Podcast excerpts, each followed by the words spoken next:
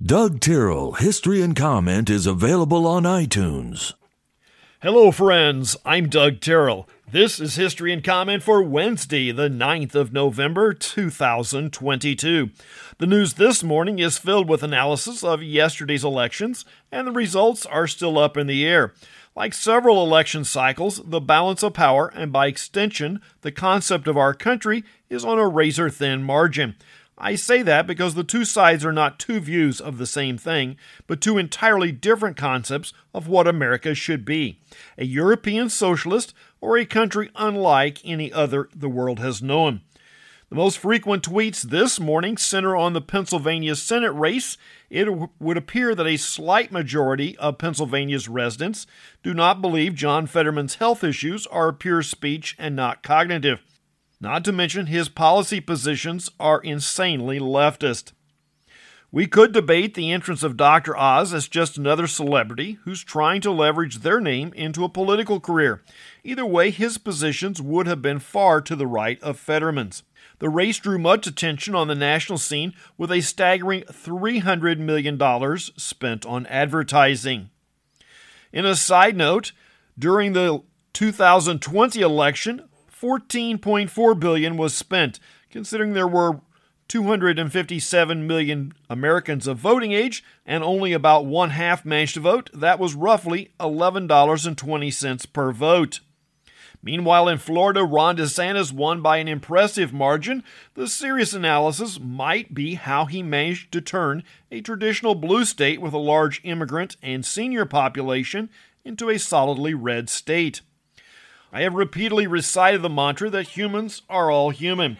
There are basic features that are universal across races and societies. Groups today would like to frame the pre Columbus Americans as some large, peaceful society that was at peace with each other and nature. A paradise that was ruined by Europeans. That, folks, is totally false. They were human and had all the basic features as such. While a general in the Army and 16 years before becoming president, Andrew Jackson leads U.S. volunteer troops in a battle against the Red Stick Creek Indians. Some of the Creeks had allied with the states, working towards assimilation, along with the Cherokee. The Creeks and Cherokee were at odds with each other in the first place.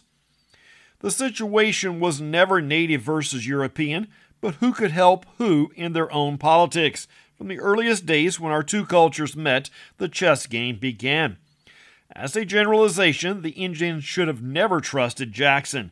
He will begin the forced immigration of much of the Eastern Indians to the area now known as Oklahoma during his term in office. Dairyman and inventor Gail Borden was born in 1801. His primary invention was sweetened condensed milk, still marketed today under the Eagle brand label.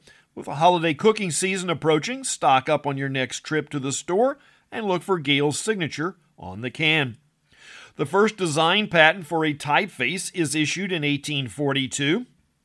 Surveyors Mason and Dixon never extended their line to the Ohio River, yet the river is essentially the natural border between the non slave North and the slave dependent South that practices in northern factories and the treatment of immigrants there was hardly more tolerant or benevolent than the South's treatment of slaves is rarely discussed. In 1851, Kentucky marshals crossed the river from Louisville, Kentucky to Jeffersonville, Indiana, and abduct a minister believed to be engaged in helping slaves escape. Abduct might be a strong word, as he had already served four years in a Kentucky prison for helping slaves and due to the fugitive slave law, the Indiana governor was obligated to help him take him back to face charges. The story of the Civil War was full of what were they thinking moments. After the Battle of Antietam, where commanding General George McClellan had failed to utilize his full forces against Lee, then allowed Lee to remove his army without challenge or pursuit, he was replaced by General Ambrose Burnside on this day in 1862. Burnside had commanded a section of the battle and struggled with that. The battle at Burnside Bridge is a moment all its own. He ordered troops to repeatedly attack a narrow bridge while Confederates held a position above the bridge with excellent firing position. Burnside got tunnel vision, focusing on the bridge and missing that the creek could have been easily forded by large numbers of troops a short distance away.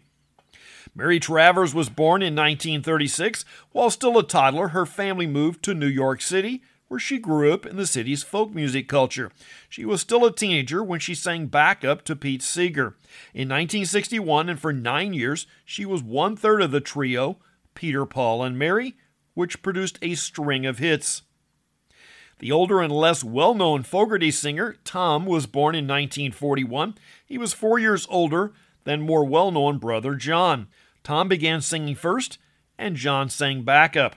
Over time, the roles changed. Creedence Clearwater Revival was the third group for Tom. The two brothers had a love hate relationship that contributed to the breakup of CCR. NASA launches Apollo 4 in 1967, an unmanned flight, the first for the mighty Saturn rocket. The flight was the first to use all three stages and the first to launch from the Kennedy Space Center in Florida. The Billy Joel album Piano Man is released in 1973. Of the four singles to be released, only the title cut gained significant traction. Internet browser Firefox 1.0 is released. Firefox is a generally open source web browser. It is still used, but suffers from a lack of funding to keep current that the Microsoft and Google versions have. That's history and comment for the ninth day of November. I'm Doug Tyrrell. Now go do something worth remembering.